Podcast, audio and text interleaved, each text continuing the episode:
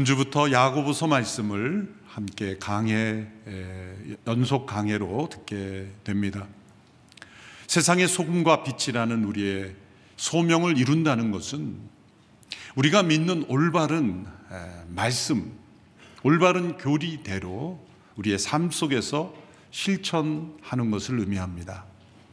하나님의 말씀을 연구하는 것 그 자체로는 그러한 삶 속의 실천이 이루어지지 않습니다.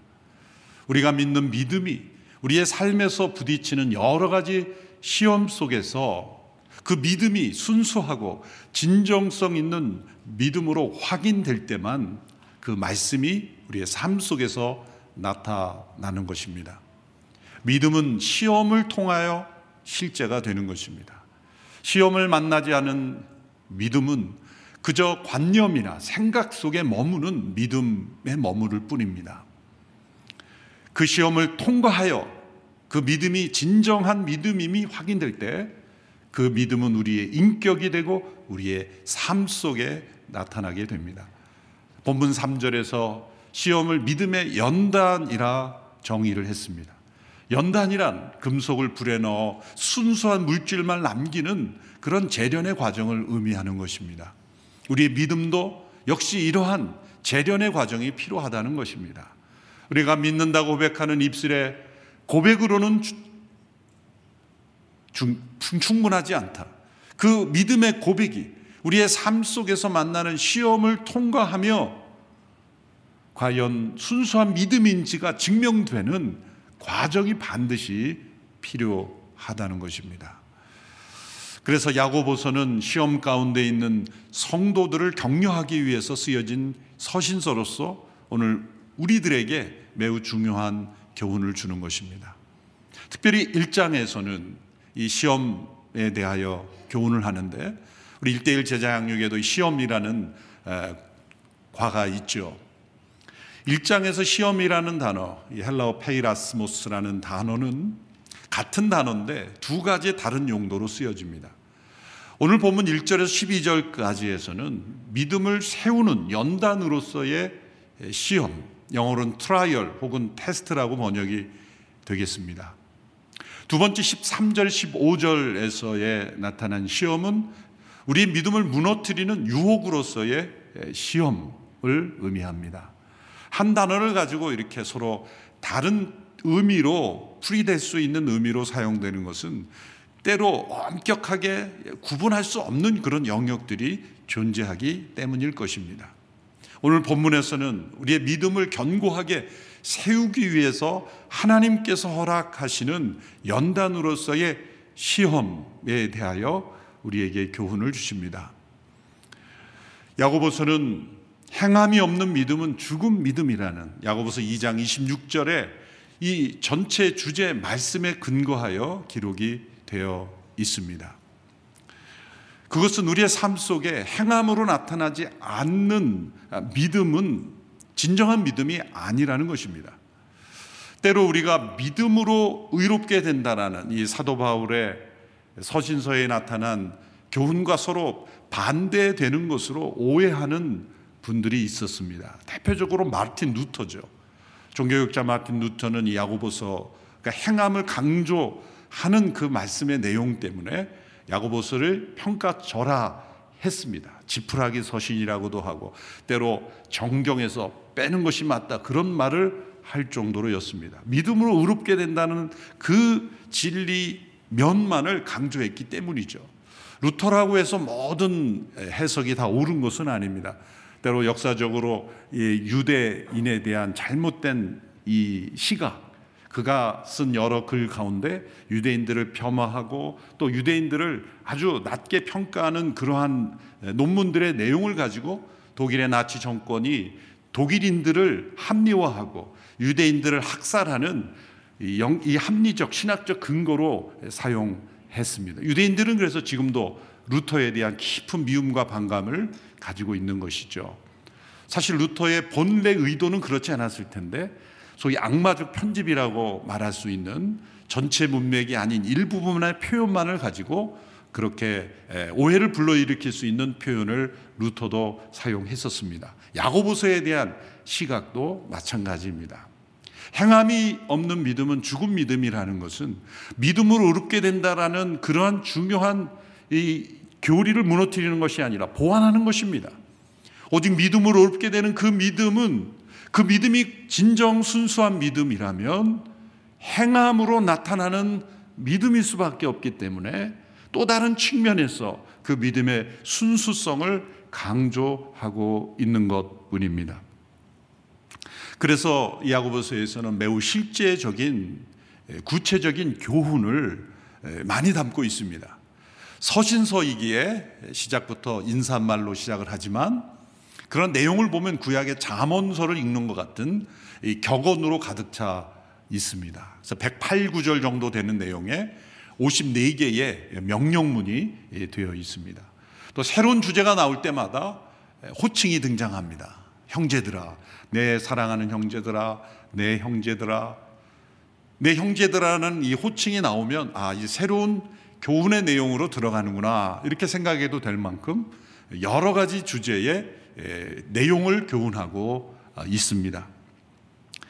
그 내용을 읽을 때는 마치 누군가가 그 자리에 있는 것처럼 때로는 설득하고 꾸짖고 또 구체적인 교훈을 주면서 어, 이 가상적인 질문과 대답을 통해서 어, 교훈하는 내용을 알 수가 있습니다. 이러한 야고보서를 쓴 저자는 예수님의 친형제인 야고보입니다. 신약에 여러 야고보가 나오는데요. 세베대 아들 예수님의 제자였던 야고보도 있습니다. 이 야고보서의 저자는 그 야고보가 아니라 예수님의 친형제 야고보입니다. 그는 예수님을 믿지 않았었습니다. 예수님의 공생애를 사역하는 동안에 예수님을 미쳤다 여겼던 가족 중에 한 사람이었습니다. 그러던 그가 예수님 부활하신 이후에 예수님께서 개인적으로 나타나셔서 만나주신 만남을 통해 예수님을 믿게 되었고 오순절 성령 강림을 통해 그는 예수님의 증인으로 변화되었습니다. 그리고 후에 예루살렘 교회의 중요한 지도자가 되어서 베드로와 함께 예루살렘 공의회와 같은 중요한 회의 그리고 그 앞으로 예루살렘 교회의 중요한 목회의 지도자로 쓰임을 받았던 분입니다. 그래서 야고보가 이 서신을 쓴 시기는 주후 40년에서 45년경으로 봅니다. 예루살렘 교회에 핍박이 왔을 때 로마 황제 클라우디우스라는 황제에 의해서 핍박이 와서 성도들이 흩어지게 되었습니다. 그 흩어져 있는 성도들 흩어져 있기에 그들은 가난 속에 허덕일 수밖에 없었고 이 핍박과 가난이라는 이 시험 가운데 있는 성도들을 격려하고 믿음 위에 바로 세워 주시기 위해서 이 서신서를 쓴 겁니다. 그래서 사도 바울이 본격적으로 이 선교 사역을 하고 서신서를 쓰고 갈라디아서를 비롯해서 여러 서신서를 쓰기 이전에 가장 먼저 쓰여진 서신서이기 때문에 신약 27권 중에서 제일 먼저 쓰여진 책 그것이 바로 야고보서가 되겠습니다. 그러므로 야고보는 무엇을 성도들에게 교훈하고 싶은 것일까요? 우리가 진정 예수 그리스도의 죽음과 부활을 믿는다면 영원한 하나님 나라를 믿는다면 우리를 구원으로 인도하는 그 믿음이 있다면 이 핍박과 가난이라는 이 시험 가운데 이 믿음이 증명되어야 하는 것이다. 행함이 없는 믿음은 죽은 믿음이라는 것은 이런 시험 가운데 이 시험을 이기는 믿음이 아니라면 이 시험 가운데 순수함과 그리고 진정성이 확인되지 않는 믿음이라면 과연 진짜 믿음이겠느냐? 진정한 믿음은 시험을 이기는 믿음이다. 세상을 이기는 믿음은 바로 우리에게 주어진 예수님을 믿는 믿음이라는 거죠. 그러므로 이 야고보서가 당시 흩어져 있는 그리스도인들에게 얼마나 큰 격려와 힘과 용기를 북돋워 주었는지 모릅니다. 히브리서도 비슷한 그 목적으로 흩어져 있는 핍박받는 성도들을 위해 쓰였지만 히브리서는 보다 더 후대에 쓰여졌지만 야고보서를 통하여 초기에 핍박받는 이 성도들에게는 매우 큰 도전을 주었을 겁니다. 야고보는 이렇게 핍박 가운데 흩어져 가난 속에 고통받고 있는 그리스도인들에게 어떤 교훈을 주었습니까? 가장 중요한 교훈은 인내하라는 말씀입니다. 끝까지 견디라는 것입니다. 상황을 바꿀 수 없으니 억울해도 그냥 참아야 하겠다라는 교훈이 아니라 하나님께서 이 시험을 통해 이루시는 목적이 있으므로 그 목적을 바라보며 적극적으로 믿음을 가지고 이 시험을 견뎌야 한다. 라는 교훈을 주고 계십니다. 그래서 인내가 야고보서의 전체 중요한 주제가 됩니다. 1장 12절의 말씀을 함께 보십시오. 시작. 시험을 견디는 사람은 복이 있습니다. 이는 그가 인정을 받은 후에 하나님을 사랑하는 사람들에게 약속된 생명의 면류관을 받을 것이기 때문입니다. 시험을 견디는 자는 복이 있다. 생명의 면류관이 약속되어 있기 때문이라는 겁니다. 또 5장 7절 8절의 말씀을 함께 보십시오. 함께 읽겠습니다. 그러므로 형제들이여 주께서 오실 때까지 오래 참고 기다리십시오. 보십시오. 농부는 땅의 열매를 참고 기다리며 이를 위해 이른 비와 늦은 비가 내리기까지 기다립니다. 여러분도 오래 참고 여러분의 마음을 굳건히 하십시오. 주의 강림이 가까이 왔기 때문입니다. 또 5장 11절도 함께 읽습니다. 시작. 보십시오. 우리가 인내하는 사람을 복되다고 말합니다. 여러분이 욥의 인내를 들었고 주께서 주신 결과를 보았습니다. 주는 자비와 긍휼이 많은 분이십니다. 농부의 인내를 예로 들고 또 욥의 인내를 예로 들었습니다. 농부는 그 당시에 대부분 농경 사회였기 때문에 그 열매를 맺기까지 얼마나 기다리는가 아, 직감적으로 알았을 것이고 또 유대인들이었기 때문에 구약에 익숙한 아, 이 시대는 아직 신약 성경이 이 이루어지지 않는 때이기 때문에 구약 성경만 있었던 시대에 욥의 인내를 예로 들어서 그들이 처한 상황과 욥의 고난을 대입시키도록 권면한 것이죠. 욥이 상실의 위험, 건강이 무너지는 위험, 또 그 이해할 수 없는 그 시험 가운데 인내로서 하나님을 대적하지 않고 하나님이 뜻한 시험을 통과했듯이 물론 욥기 후반부에 그가 때로 하나님 앞에 불평하고 또 자신이 태어남을 하나님 앞에 한탄하고 그런 모습들이 있지만 욥이 당한 이 시험의 무게에 비하면 그는 사실은 충분히 이해될 수 있는 거예요. 아마 우리는 욥이 당한 1단계 상실의 위험만 봐도 하나님을 하나님 앞에 어떤 태도로 우리가 나갈지는 상상하기 힘들어요. 욥은 정말 인내했어요. 그리고 그 인내로 시험을 통과했다고 우리는 보아야 합니다. 그 욥의 인내라는 그 한 단어로 그 긴 욥기를 요약하면서 그들로 하여금 인내하도록 돕고 있는 것입니다. 그런데 4절 말씀에 보면 인내를 온전히 이루십시오. 이런 말씀이 나오는데요. 우리 한글 성경들은 거의 대부분 우리가 주체가 되어 인내를 이루는 것으로 번역을 다 했습니다. 인내를 온전히 이루십시오.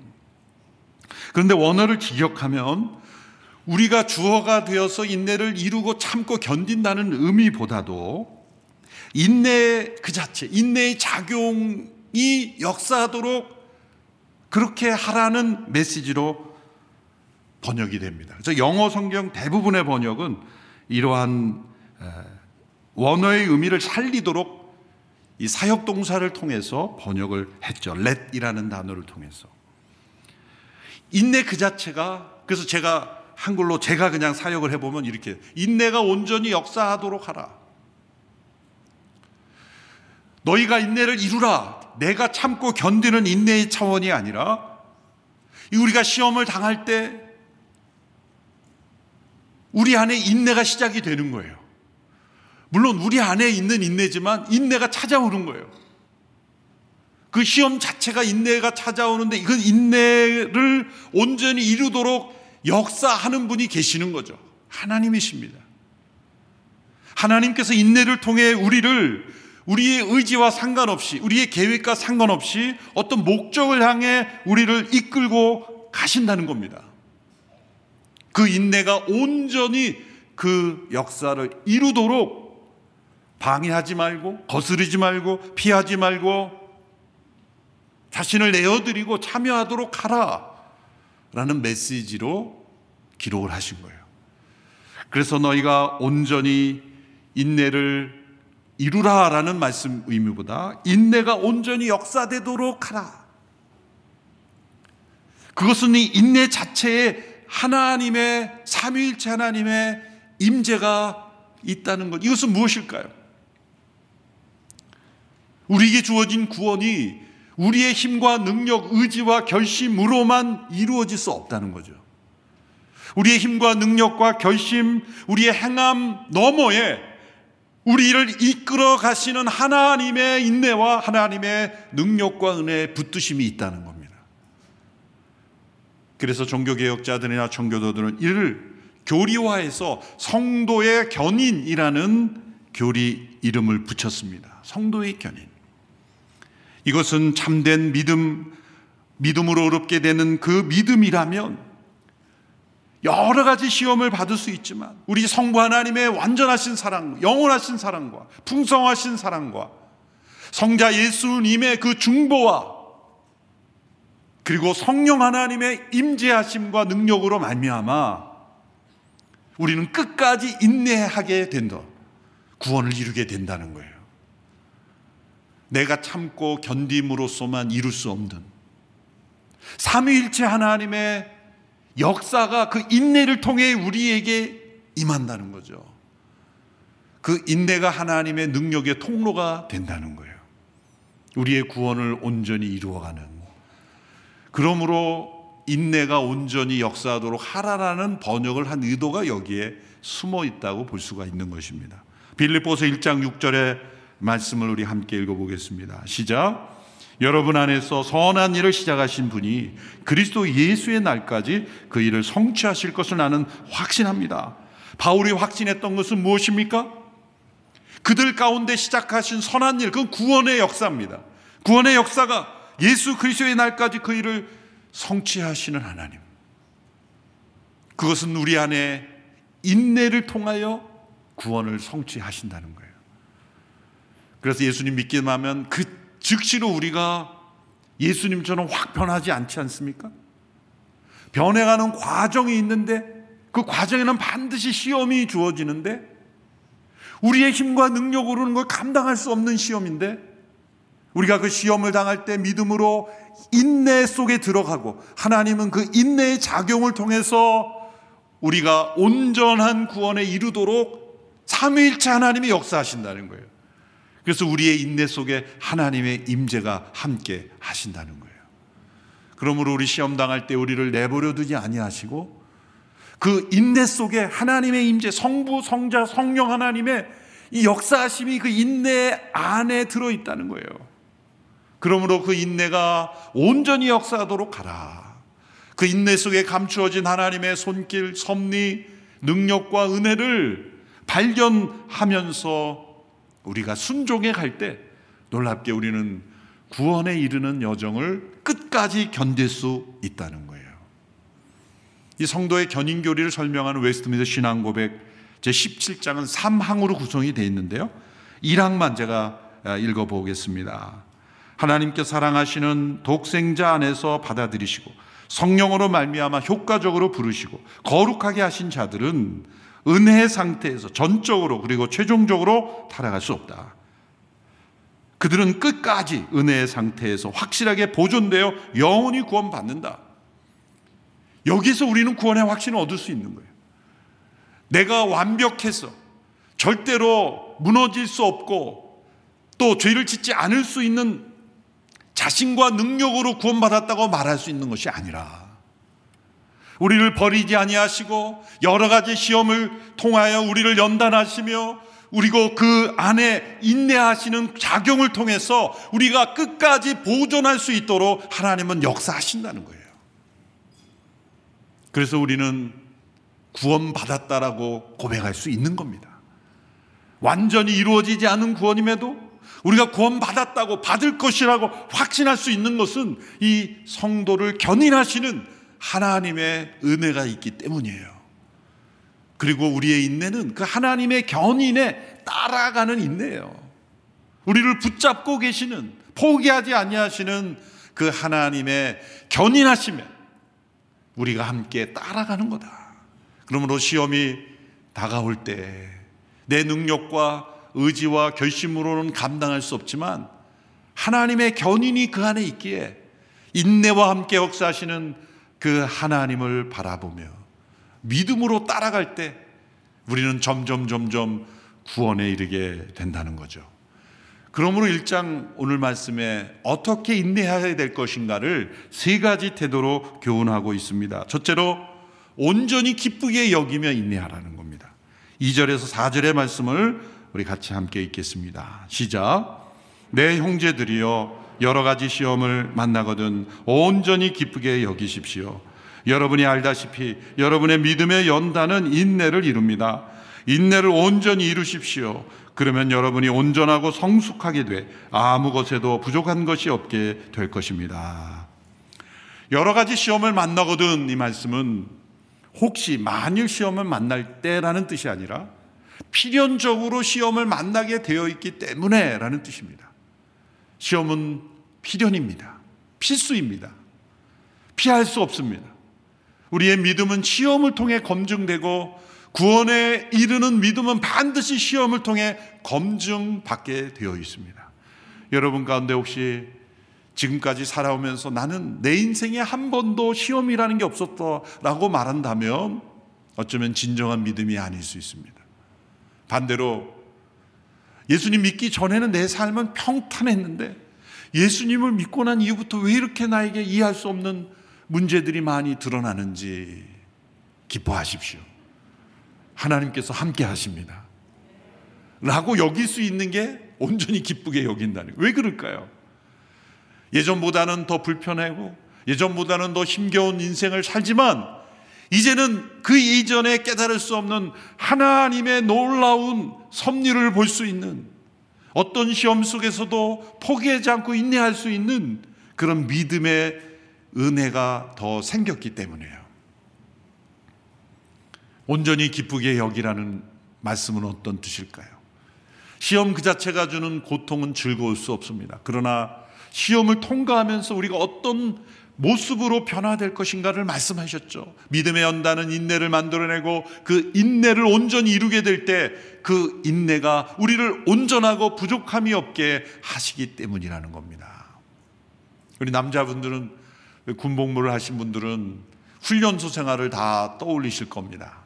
이렇게 여러 번 제가 설교를 해보니까 군 훈련소 얘기하면 조시, 주무시던 분도 바짝 계셔요. 이렇게 남자분들은 군 얘기만 하면 이렇게 안테나가 돌아옵니다. 그래서 예화를 제가 부득이하게 쓰게 됩니다. 훈련소 할 때는 훈육관 조교들이 어떻게든 트집을 잡아서 얼차례를 주고 뭐 몸을 피곤하게 하잖아요. 아주 그냥 보기도 싫죠. 가까이 오면 뭔가 또 트집 잡아서 벌을 줄까? 요즘 뭐 그런 문화가 아니라고 하는데요. 뭐 아침 전 점호할 때마다 정리 안 돼 있으면 그 자리에서 어, 팔굽혀펴기 몇십 번을 해야 되고 수료할 때쯤에서 아 이게 의도적인 거란 그때 알게 되죠. 왜? 내 몸이 달라졌거든요. 더 단련된 몸이 된 것을 보면서 어떻게든 몸을 훈련시키기 위해서 근거를 잡아서 이렇게 몸을 힘들게 했구나. 그때야서 깨달아요. 그걸 미리 알았더라면 아, 이 훈련소 이제 나를 연단시키려고 많은 때로 가혹하게 보이는 그러한 그 훈련을 시킬 텐데 오라. 결국 내가 건강해질 텐데.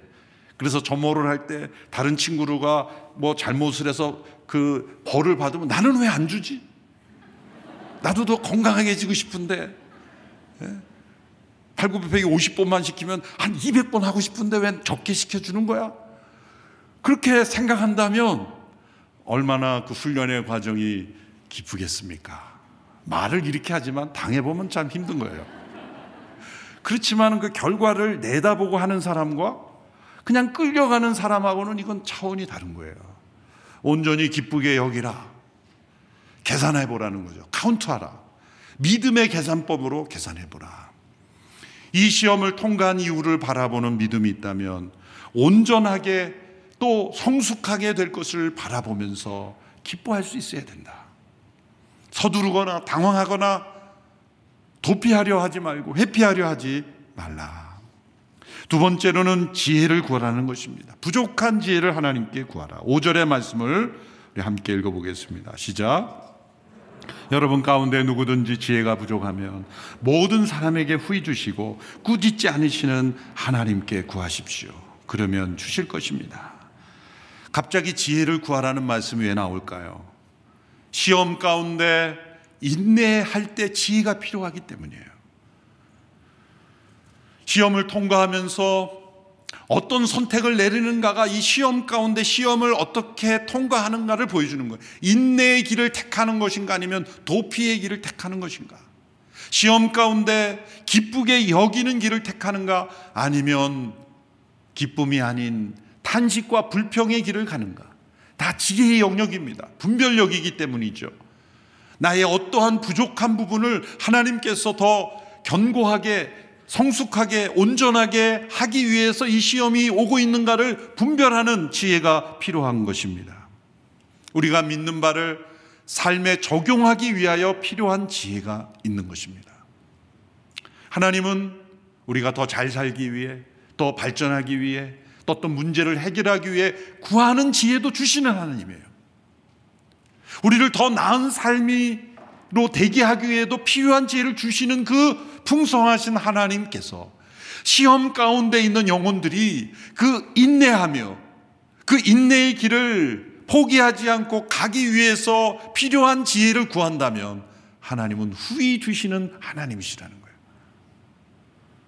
우리가 원하는 대로 더 잘 되기 위하여 지혜를 구할 때 하나님은 조심스럽게 주십니다. 왜요? 때로는 그게 복이 아니라 독이 될 수 있기 때문에.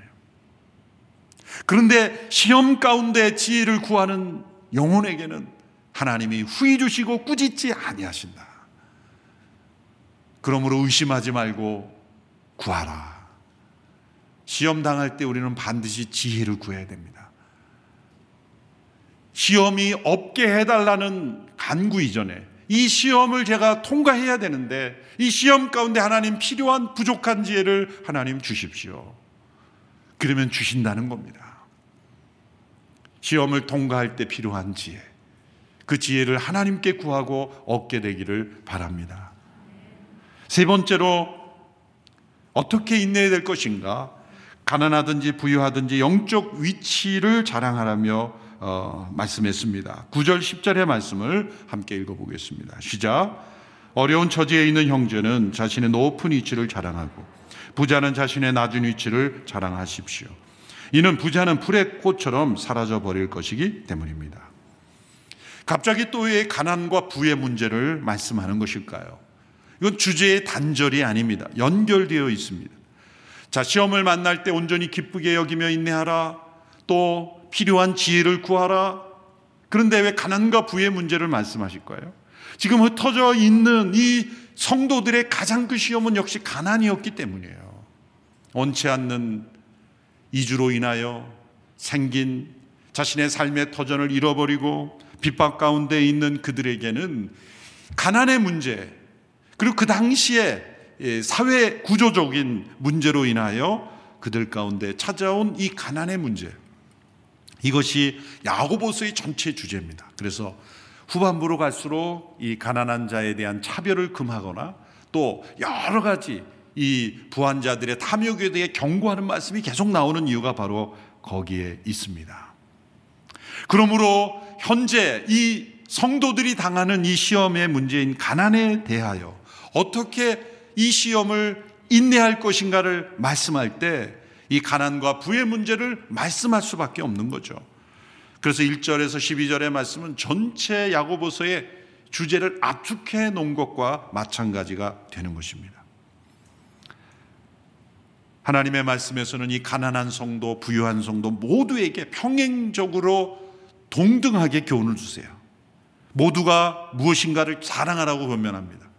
가난한 자는 무엇을 자랑하라고 말씀합니까? 높은 위치를 자랑하라고 말씀했습니다. 부유한 자는 자신의 낮은 위치를 자랑하라고 말씀했습니다.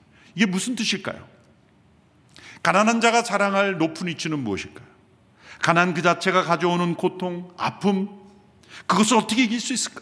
우리에게 주어진 예수 그리스도 안에 주어진 영적으로 높이 주어진 위치를 바라보라.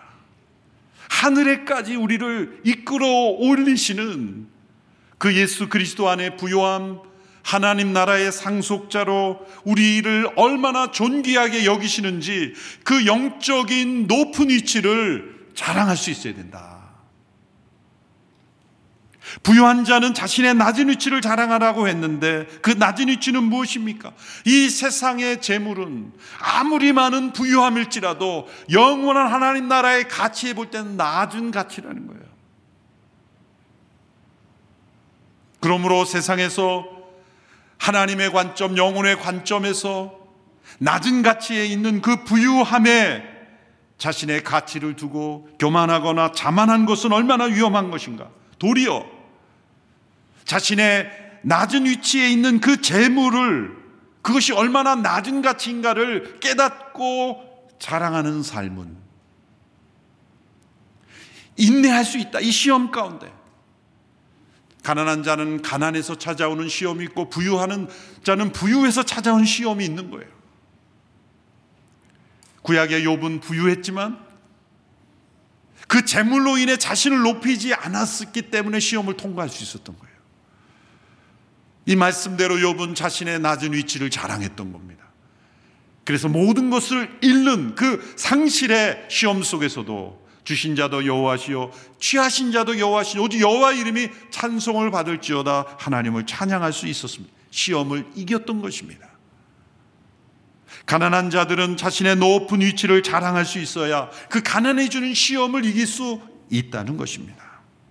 가난하나 부하나 우리의 참된 영적 가치를 자랑할 수 있어야 가난해서 오는 시험도 이기고 부유함으로 오는 시험도 이기는 거예요. 대한민국이 가난이 주는 시험은 이기고 있었습니다만 부유함이 주는 시험에서 이기지 못했기에 혼란이 오는 거예요. 역사적으로 마찬가지입니다. 가난할 때는 믿음이 좋았지만 부유해지면서 믿음이 약해지는 경우가 서구 유럽의 문제 아니며 우리나라의 문제가 아니겠습니까? 차라리 가난했더라면 믿음의 신실함은 지켰을 텐데 부유함으로 믿음의 신실함을 내버린 것은 부유함으로 그 재물의 낮은 가치를 깨닫지 못했기 때문입니다. 결론적으로 우리의 믿음은 반드시 시험을 만나며 시험을 만나며 인내를 통과하면서 온전함으로 나아가게 하셨다는 거죠. 가을의 풍성함은 그냥 오지 않습니다. 여름의 뜨거운 태양빛 아래 인내의 시간이 필요한 거예요. 지중해 지역에 있는 그 나라들에서 나온 채소들이 건강에 좋다고 많이 하죠. 지중해식 식사가 좋다 그런 말을 하죠. 왜 채소가 싱싱합니까? 여름에 뜨거운 태양볕 아래 노출되어 있기 때문이에요. 인위적인 환경 속에서 뜨거운 태양빛 없이 자란 식물들에게는 영양을 기대하기 어려운 거죠. 시험이라는 그 태양볕 아래 인내를 통과한 믿음, 연단된 믿음만이 역사하는 믿음이요. 그리고 주님께서 우리에게 원하시는 온전한 믿음이 될 수 있습니다. 이제 야고보서를 우리가 함께 살펴보면서 이 시험을 이기는 인내하는 믿음, 연단된 믿음, 그리고 소금과 빛으로서 소금기 있는 그런 믿음으로 우리가 더욱더 성숙한 우리들이 되기를 축원합니다. 말씀을 맺으면서 함께 찬양 드리고 마무리하겠습니다. 시험을 우리가 온전히 기쁘게 여길 수 있다면 우리는 하나님 앞에 감사할 수 있습니다. 감사의 시험이 닥쳐올 때, 고통이 찾아올 때 우리는 승리하리라. 시험이 찾아올 때 주님 지켜주시니 주님의 성령 나를 인도하시니 이 감사의 찬양을 드리며 말씀을 맺고자 하겠습니다.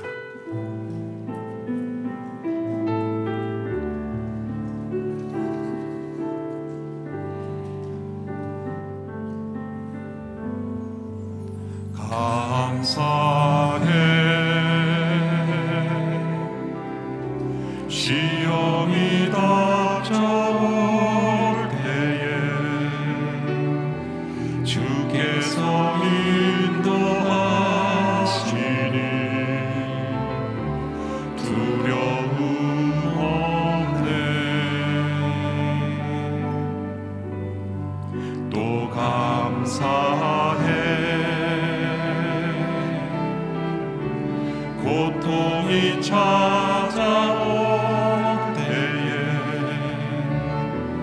주께서 지켜주시리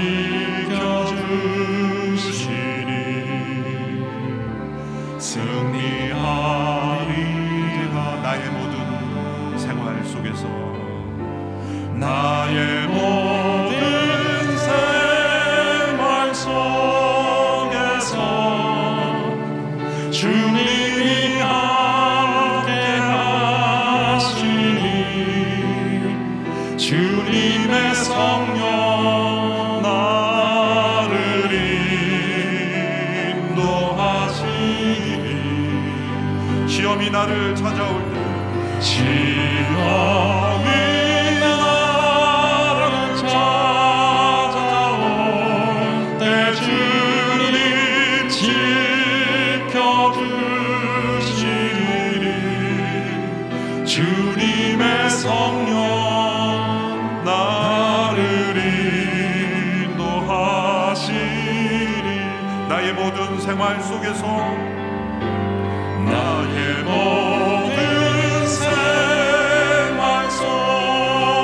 속에서 주님이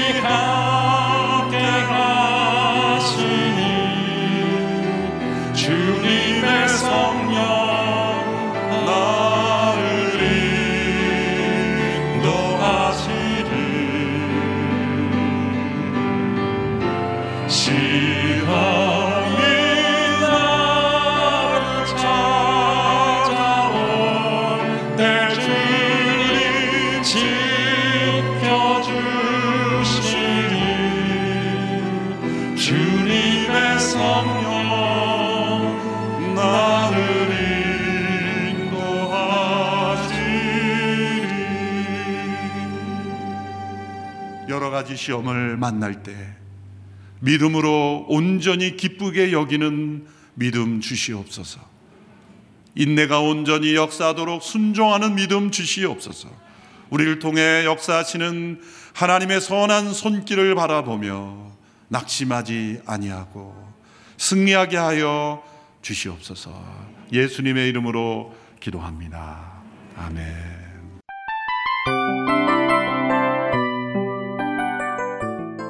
이 프로그램은 청취자 여러분의 소중한 후원으로 제작됩니다.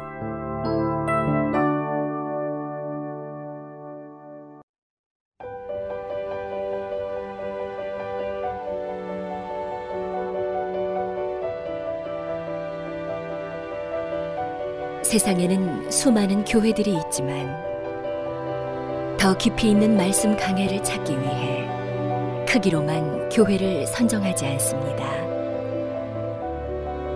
보다 좋은 영적 콘텐츠를 더 많이 나누기 위해 방송비를 받지 않습니다.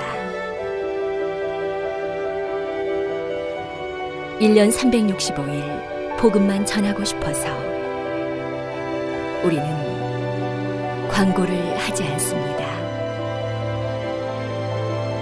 온누리의 복음을 땅끝까지 CGN TV와 함께 땅끝 선교사가 되주세요.